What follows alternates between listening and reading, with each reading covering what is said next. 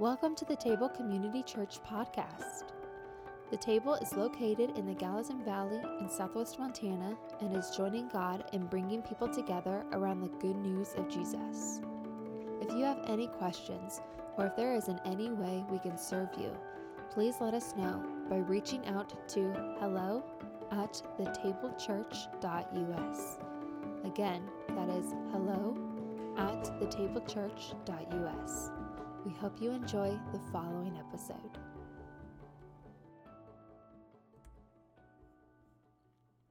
Hi, everyone. I hope you are doing well on this Labor Day weekend. Thanks for tuning in wherever you are. We are always thankful for your support and desire to stay connected to the teachings that are coming out of the table.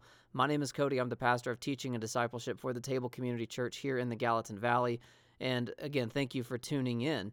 Now, for today, we are going to be closing out the parables series that we have been in for the last couple of weeks with a text that is not necessarily a parable, but does serve as a conclusion to the parables. As we look into the text, you see that Jesus uses this passage to wrap up his parables teaching.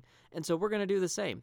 You know, and since we've spent the last month trying to get our minds around the stories that Jesus has told us that seem to disrupt us and then redirect us, we now ask the question as we close this series what do I do with it all? We've talked about the kingdom of God, we've talked about parables. And parables are not meant to be necessarily instructive as much as they are inspirational. They're to inspire our imagination about what life is like in the kingdom and then move us to live life in the kingdom of God, which is life under the rule and reign of Jesus, which promises a life of wholeness, contentment, peace, joy, even in the face of difficulty. And so, what do we do with all that? What does it look like to actually apply that? And so, you know, we've looked at the parable of the mustard seed and the leaven, and we concluded that life in the kingdom is about recognizing that the power in the kingdom is not like power in our world. God is playing the long game of redemption, not the short game of force and coercion and manipulation. So often, the way we see power used is in those ways in our world, and that's not God's way. God's playing the long game. And the kingdom, as we saw, it was more like a mustard seed than it is a military tank in the way that it is about process and growth and transformation. And so this led us to think about how we view power and transformation in our lives and in the world. And so, what do we do with that? You know, then we looked at the parable of the hidden treasure and the pearl of great value. And there we concluded that the kingdom of God is like stumbling upon the most precious object, or it's like being on such an intense search for the thing that will make us most joyful and then finding it. You know, we might, we must dig past the surface and then we must look closely because the kingdom could be right underneath our feet or right around the corner. And it's worth giving everything up for. And so, what do we do with that? And then we looked at the Pharisee and the tax collector, and then we determined that we all have a little bit of Pharisaical spirit within us. And in order to live in the kingdom, we have to practice repentance and graciousness and then be worried more about our own sin than the sins of others. And so, what do we do with that? And last week, we looked at the parable of the unjust judge and the widow, and we learned that it's in that space of prayer where we find the heart of God and we were where we are in tune with God and God surely hears us and he will surely give us what we need when we need it. Our role is to be faithful to him, which is ultimately expressed through developing a deep prayer life. In that parable we learned that the expression of faithfulness according to Jesus that he's looking for is ongoing, committed, deep, persistent prayer. And so what do we do with it? Well, the answer is simple but not easy, as such is the parables and teachings around the parables. According to Jesus, as you'll find out in the text we're reading, we simply receive it, but we don't know really what that means fully. And it may mean something different than what we think. And so if you have your Bibles, turn to Luke 18, 15 through 17. Luke 18, 15 through 17. Okay, it says, People were also bringing babies to Jesus for him to place his hands on them. When the disciples saw this, they rebuked them. But Jesus called the children to him and said, Let the little children come to me, and do not hinder them, for the kingdom of God belongs to such as these. Truly, I tell you, anyone who does not receive the kingdom like this little child will never enter it. Let's pray. Father, we thank you for your word. As we navigate this text, coming off the heels of this of these parables, would you continue to inspire our imagination in what life looks like as we follow you? God, make us more like Jesus as we immerse ourselves in your word. God, we give thanks for all you're doing in and through the table. We give thanks for your provision, your guidance in our church, in our community, in our own personal lives. By the power of your Spirit, make us more like your Son, Jesus. And it's in his name we pray. Amen. So, again, to close out this teaching on parables, Jesus says, Well, here's what you're supposed to do. You're supposed to look like children, you're supposed to be like them. And if you don't become like them, then you are in danger of not entering the kingdom. So we have a lot at stake here by understanding what this means to become like children. I mean, think about that. Apparently, we need to look closely at children and watch their ways, or else we might be missing one of the most important things in life. And so in order to better understand this, we've got we're going to look at the text in four movements. And I'm going to try and be as brief as I can, but I also want to do the text justice the four things we're going to look at who Jesus receives, how we receive, who we are, and how we practice receiving. And so, if you didn't catch those, no worries. We're just going to hit those one by one. So, the first thing, let's get into this. Let's talk about those whom Jesus receives. So, in this text, we have many surrounding Jesus and listening to his teachings and following him wherever he goes. He's being bombarded with crowds. Now, all of a sudden, we have babies being brought to Jesus. Now the disciples see this and they strongly rebuked them. Jesus, however, does something interesting. He uses this as a teaching moment, as an illustration about how the kingdom of God works and who is actually in and out of the kingdom. Now, other passages we find in the other Gospels tell us the same text that Jesus was actually angry and indignant and rebuked the disciples for rebuking the children. Jesus says, No, no, you are rebuking them, but you actually have to become like them. You actually have to become like such as these. We need to understand that this would have been just as shocking and controversial as any parable or teaching of Jesus that we've come across. Yet we think this is a nice, warm, and sweet text about children. So, what's happening here? Let's put some context to this passage so we better understand it.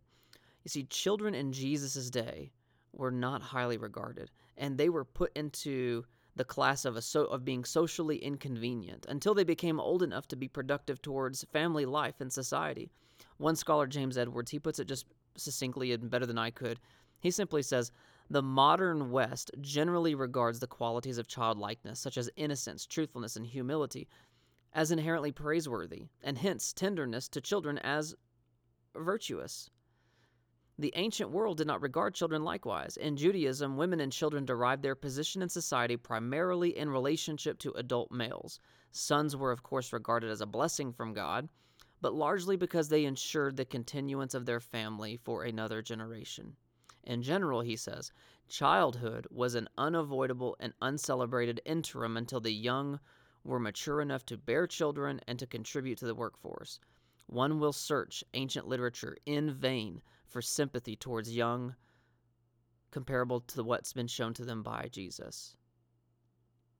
Think about that.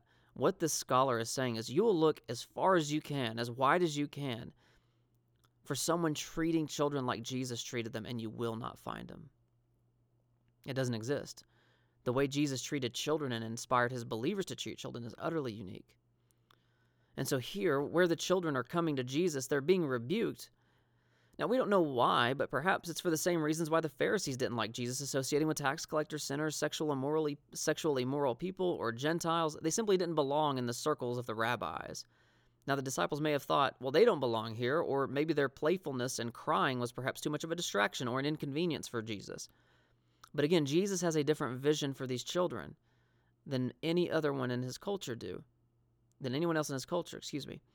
He seeks to bless them as they are for who they are and not for who they will become or may not become. They are, because of their status, blessed. This text says that Jesus would place his hands on them, and this was typically an act of blessing. that was reserved for priests and passing on the name and land or an inheritance or something done for someone who was taking on an important office in the life of Israel or God's people, especially as seen in the Old Testament. But Jesus says to the children, You are blessed as you are. He's leveling the social playing field, bringing kids on the same level as adults with value and dignity. Think about that. The idea of blessing is to convey a sense of completion and flourishing within life. Blessing is, is about being at a place within ourselves of where we experience joy and freedom, even when things are not always good. We know that God is. There's a contentment there. And blessing is not being defined by our situations or limitations or resources, but finding life beyond those things. And so, children here are blessed by Jesus. We also don't know why exactly the children are being brought to Jesus. We are assuming that he's trying to bless them because that's what the other gospels tell us. But this text in particular doesn't say he's out to bless them, just simply to lay his hands on them. So perhaps what's happening is that parents are bringing their children who are ill as to Jesus to be healed because Luke places a strong emphasis on healing too. So to be a child and then be disabled or an ill child in this culture would have been a, a, a doubly socially problematic life for these kids. This would have been a social and even at times physical dissonance from the society at large for children to be ill. And so, whether Jesus is blessing them, telling them they're blessed, which we know they are because this happens in the other Gospels, or whether people are bringing them to Jesus for healing, the truth remains Jesus elevates children. And so, when we ask the question, who does Jesus receive? He receives the children, and it says, such as these. Now, this phrase, such as these, refers to anyone whose status and culture is like that of a child. Those who we might deem socially unacceptable, not really useful to society, or downright dismiss them based on their life situation, their life stage, their circumstances, their race, whatever. Perhaps it's that homeless man whom we refuse to even give the dignity of a human look or wave, or taking the time to simply stop and hear their story. You know, I have a friend who does a great deal of work with homelessness, and he says consistently when he is ministering to the homeless, the homeless folks say that the, one of the hardest parts about being in their situation is that they feel invisible. They feel invisible. He tells me that sometimes a conversation carries them further than throwing coins into a bucket. That's what Jesus means when such as these. It's the person who maybe has wandered into church, who might look unfamiliar, whose clothes don't look as nice as yours, and who we might say, yes, all are welcome, but in reality, we have no intention of receiving them. That's such as these. Jesus says we must now become like them. Now, he's not saying give up everything, become homeless. That's not what he's saying. He's saying there's something about them that we need to recover in our own spiritual lives. We need to become like them, but now the question is how. And so let's let's secondly talk about how we receive. And when I say when I say this, I'm saying what must we do to receive the kingdom of God like a child and such as these? You see, when we approach this story with modern eyes, we're going to really run into a lot of problems. When Jesus tells us to become like children, our minds naturally gravitate towards, towards the virtuous nature of children. Perhaps their honesty, their innocence, their forgiving nature, their trusting spirit, and whatever. Just the list goes on because we value children. And these are wonderful virtues, and we should seek to reflect them. I think they're important. You know, we should become more honest like kids. I mean, kids are honest to a fault. I remember a couple of years ago, I was leading worship for this children's ministry, and they were about I think they were like first, second, third graders maybe. And I walked in with my guitar. I open up my guitar, I start playing, and I step into the mic and I go, "Hey kids, are you guys ready to worship Jesus?" And I was all amped up and excited, and they all look at me and go, "No, no, this is boring." You know, they were so honest. I was like, "Okay, you little jerks, we'll stand up. We're gonna worship God anyways," you know. But no, they, they were just so honest. We should become like that. So the virtues are not bad, but that's not how the original audience would have viewed this story. As we mentioned, children were viewed as a social nuisance until they can contribute to society or the family during this day and time. Now, in our culture, we actually have a higher view of children, and this is in, even increasingly true. Christians have always prioritized, for example, the sanctity of life. And at the table, we talk about sanctity of life being about celebrating, protecting, and giving dignity to all human life from womb to tomb. It's not just about the abortion issue, it's, it's a way of seeing people in general. So we see inherent value in human life, and more and more people are seeing the same value. You know, for example, younger generations today that are coming up are way more pro life than the older generations, even though these younger generations are less religious. People are starting up secular, non faith based organizations that are promoting sanctity of life. People are looking and going, yes, this is obviously a life. We, we, need to, we need to protect it. We need to give voice to it. And so, beyond this, there's a global campaign right now to save children from sex trafficking. And many of those who are involved in seeking justice for minorities and peacefully protesting or writing their legislators to put changes into place in their cult in their particular context. They're all doing this in a lot of ways. Many of them are doing this to protect and promote life, especially the lives and futures of the young you listen to both political platforms right now, one of the things that you'll hear common during election seasons is what about the future generations? You see, we value youth in a way that the original audience didn't really have a concept of. Now, just to drive this point home, one historian says In the Greco Roman world, children in general were viewed as lowly and without social status. Unwanted infants were sometimes literally thrown away. Others were raised as prostitutes or as gladiators. Some were even intentionally disfigured to enhance their value as beggars. In other words, there would not be any of these campaigns to save the discarded and disabled children. And the only ones who did were the earliest followers of Jesus based on the dignity that he showed to children. Jesus elevated children and his followers followed suit. But this is their first teaching. They started off by messing this thing up royally. And so we should not read into this text that we need to look at the virtues of children as if that were the point. Because again, the original audience would not have read that. They would be looking at children going, What? You want us to become a social nuisance? You want us to be kind of come irrelevant? What, what are you talking about, Jesus? And so a glaring problem exists if we think about becoming virtuous as the point of what Jesus is getting at when he says, Look at, you must become like children. Glaring problem. You see, the gospel is about grace, not moral virtue. If we read this story as an instruction to become more moral like children, we are saying that we must become good enough or we won't enter the kingdom. It puts being morality as the requirement for entering into the kingdom, which is not the gospel. The parable just before this text teaches this exact same concept that we're on about, about grace and mercy. The Pharisee, you see, had all of the virtue in the world and then some, but he failed to enter the kingdom. While the tax collector had no virtue, but an awareness of his need to be made right, and he entered the kingdom. This cannot be about morality. Now, this is actually a common belief as you engage folks within our culture. There's this general belief that if I'm a good person, then wherever life leads after death, I'll be fine, so long as I'm good so long as I have virtue. But the problem is this who says we have to be virtuous or moral? Why do we feel this tug that we need to do what's right? And how do we ever know if we've actually ever done enough? Because do our thoughts count? If we have immoral thoughts, does that count as immorality or is it just amoral just to think?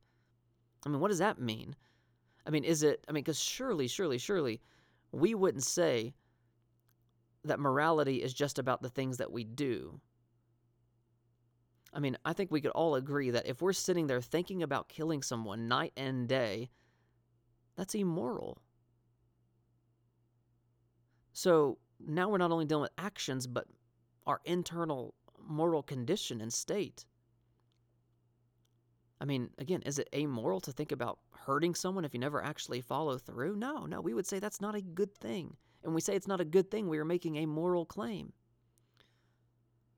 But not only that, we also hold others to a higher moral standard than we do ourselves. Thus, we don't actually believe in our own goodness no matter how hard we try. For example, we all know that at some point in time we've told a lie to someone or about someone at some point in time. We're all guilty of that. Yet, if we find out that someone is lying about us, we become irate. We want vengeance. We want to sit them down and have a talking to with them. You see, we are harsher with others than we are ourselves because we know deep down that we need grace.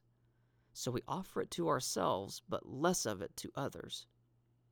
That's what happens when we buy this morality gospel. We'll live a life burdened by our behaviors, wondering if we've ever done enough. That's not the gospel. That's not what this text is about. And so it doesn't make historical or theological sense to make these passages about childlike virtue. So, what then? What is it saying? Let's read one more passage, Matthew 18, 1 through 5, and I think we'll find our answers as we bring these two texts together. It's the same text from a different angle in Matthew. It says in Matthew 18, 1 through 5, At that time the disciples came to Jesus and said, Who then is the greatest in the kingdom of heaven? Listen to that question. He called a little child to him, and he placed the child among them. Think about that among them, not beside them, not behind them, among them. Put them in their midst. Equal playing field. Verse 3 And he said, Truly I tell you, unless you change and become like little children, you will never enter the kingdom of heaven. Therefore, whoever takes the lowly position of this child is the greatest in the kingdom of heaven. And whoever welcomes one such child in my name welcomes me. So Jesus says something must change. We must become lowly and receptive. This word receptive means hospitality. It means we're looking at God and going, Everything I have is yours. You, you can come on in, Jesus. Everything I have is yours. It's what you do when you bring guests into your home. Help yourself to the cabinet. Have a seat on the couch. Grab yourself a drink. Whatever I have is yours. That's the heart of hospitality. We are to receive Jesus, welcome him. So basically, we're saying, All I have is yours. And when we're lowly, this means we must surrender our desire for power and status and surrender in our weakness to receive Jesus. To receive the kingdom, we must acknowledge our lack of authority, ability, good morality, and lean on Jesus. Again, James Edwards, he says this. He says, when he's referring to children, he says, they are important because of what they lack. They are small, powerless, without sophistication, overlooked, and dispossessed. Jesus thus emphasizes in the strongest possible way that the kingdom is offered to the helpless, the needy, the powerless, and the weak. And so, what he's saying is that the way we receive, how we receive, is recognizing our neediness and weakness and vulnerability and coming to God, knowing there's nothing we can bring to Him, that we are completely dependent upon His grace.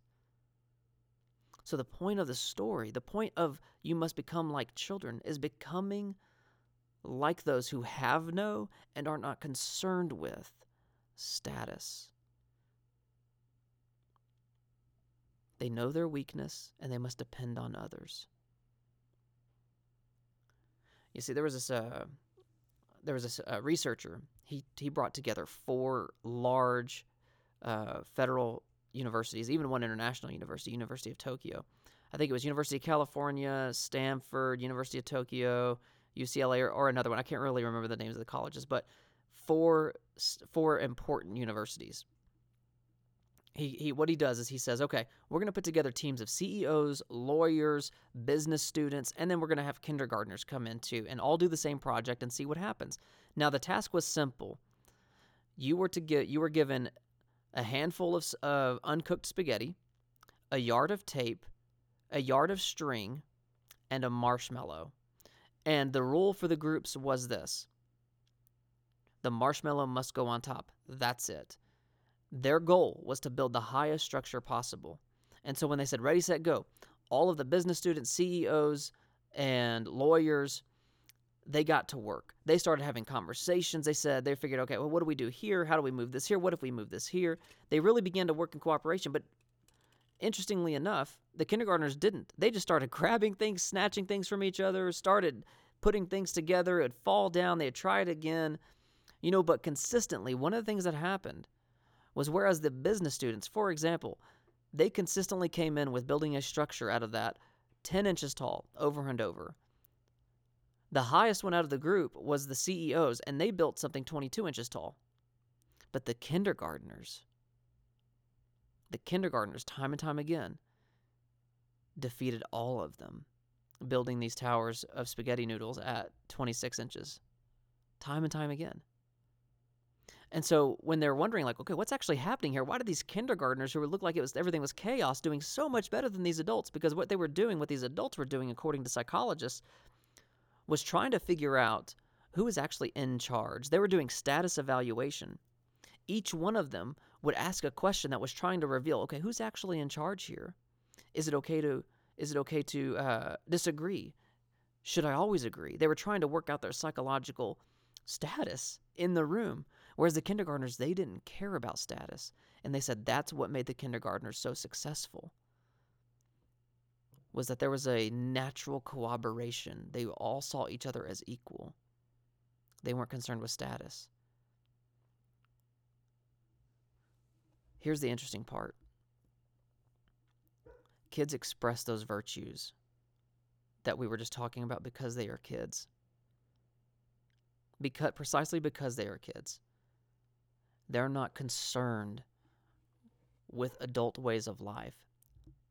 This means that when we realize who we are in Christ, we will see an overflow of virtue. We will become more patient, more kind, more loving, more forgiving, but only because we have realized that God has been that way towards us. And so, virtue is a result of being in the kingdom of God, but it is not a requirement for entering into the kingdom of God, and that's quite scandalous. So, when we realize who we are, we will find ourselves embodying these ideals naturally as we grow. But the point of the text is the status. Our status before God is nothing. We have to be brought to Him. We have to be brought to Him and figure out who we are in Him. And so, who are we? Well, simply put, we are God's children. And though we often reflect the disciples here more than we do the children, we are called to be children of God. And we, like the children in this passage, are being brought to Jesus by another. The text says that the babies were being brought to Jesus, presumably by their parents or by someone else. And that's exactly what the Spirit does for us. He brings us to Jesus on a daily basis. Listen to this passage in John 16, verses 13 through, through 15. He says, but when he, the Spirit of truth, comes, he will guide you in all of truth. He will not speak of, on his own. He will speak only what he hears, and he will tell you what is yet to come. He will glorify me, because it is from me that he will receive what he will make known to you. All that belongs to the Father is mine. That is why I said, The Spirit will receive from me what he will make known to you. The point is that the Spirit will lead us to Jesus every single day, not just once. He is, his role is to guide us to Jesus, to bring us to Jesus. That's the point. He will tug us towards prayer, towards the word, towards church, and so on. We are brought to Jesus by the Spirit, and this makes us children. Just like these children are being brought to Jesus, we are being brought to Jesus in our lowly status when we recognize who we are. Listen to Paul in Romans 8 14 through 17. For those who are led by the Spirit of God are the children of God. The Spirit you received does not make you slaves so that you live in fear again, but rather the Spirit you received brought about your adoption to sonship. And by him we cry, Abba, Father. The Spirit himself testifies with our spirit that we are God's children. Now, if we are children, then we are heirs, heirs of God, and co heirs with Christ, if indeed we share in his sufferings, in order that we may also share in his glory. Did you hear the language of the children, that, that language of children in this passage? So who who are we? We are to literally be the children of God. So Jesus is saying become like the children. God is saying become my children. Not only that, this tells us that when we are children of God, we will look like Jesus. We will begin to reflect him. In particular here, weakness and suffering. That's the context of this passage in Romans 8. But this crosses over into other areas like patience, love, compassion. We will become more like Jesus as we are with Jesus. So again, the virtue comes when we become children of God. And we all know this. Children don't always obey, but they will always reflect. Always. You know, um, I'm recording this from my garage. You know, this is not our Sunday teaching. On Sunday, which was yesterday, I'm recording this um, Monday. Yesterday at church, a, a good illustration popped up. My son Cove was sitting in the, kind of the front, off to the side, and when I talked about how children don't always obey but reflect, I happened to look up and I happened to see Cove wearing his hat backwards. And I told the church, I said, everyone just kind of look at Cove. He wasn't paying attention. He was reading a book. Everyone kind of look at Cove. What what is he doing? He's wearing his hat backwards. And if you guys know me at all, you know that the kind of the typical way I have my hat on when I'm wearing my hat is backwards, right? And so does Cove always listen? No. But I didn't never I never taught him to put his hat on backwards. I never make him put his hat on backwards. He sees his father and he wants to reflect his father. He's been wearing his hat backwards because I wear my hat backwards. So children don't always obey, but they will always reflect. And so when we become children of God, we begin to reflect the way of God. But we've got to become like children. We've got to get to that place of lowly recognition of our low spiritual status. There's nothing we can do. We have to be brought. And so, how do we practice becoming like children? This is the last thing. This is where we'll land. Two words embodied trust embodied trust. If Jesus is referring to surrender of our status and our will and our agenda, it also implies entrusting one's life to another as a child would his or her parents. Infants, toddlers, and younger children are typically not asking parents, Hey, mom and dad, what's in the bank account this week? Or, Hey, mom and dad, are you going to the grocery store today? They don't ask questions like that. This is because they're not concerned with the ways of adulthood. This is because they trust their parents to do what they can't on their own. They trust there's going to be food, they trust that they don't have to worry about it. So, the other side of surrender is trust. To surrender ourselves to something means we are trusting in something else. And a lack of surrender reveals a lack of trust. And embodied trust involves giving up with the assurance that God is always at work. God is always at work. The children trusted Jesus. They were surrendered. They came to him with joy. Now, what does this embodied trust look like? Well, I think we've got to figure out what we have to surrender. We, so we should be surrendering what causes us angst, what causes us distress, what causes us those sleepless nights, surrender those and trust that God is at work. So trust may look like resting from work, clocking out when we're supposed to clock out, and knowing that when we come back in, we will be productive and finish up whatever we didn't weren't able to do. Trust may look like taking a day to be playful with our friends, like children. I tell you, there's a couple weeks back where I was working so much, I just got in this zone, and I couldn't imagine not working. Well, then we went up to Highlight Canyon, and we walked around up there. And it was such a good reminder that I just needed to be playful with my family. And so trust means putting stuff down and going and enjoying something for a change. Trust might mean turning off the news. If Fox News causes you stress, turn it off. If CNN causes you stress, turn it off. Trust might look like starting friendships after being wounded in the past. Trust may look like fasting from food or social media to increase our appetite for God. See, trust isn't just in the head, trust is lived out. And when we surrender, we are saying, I trust you, God. Children had to be fully dependent on their parents. And in this way, I think this is what Jesus is saying become like the children. Become like the children. So, as you seek to embody this text and become like children, I pray that you experience the joy that a child has, the lack of worry, the lack of anxiety, and the complete and total peace that comes from being a child. Thanks for checking us out and listening to the podcast. We hope this resource has been meaningful for you during this time in your life. We invite you to share this episode and leave us a review to let us know how we are doing in sharing the gospel in our cultural climate. Be sure to check us out online at thetablechurch.us.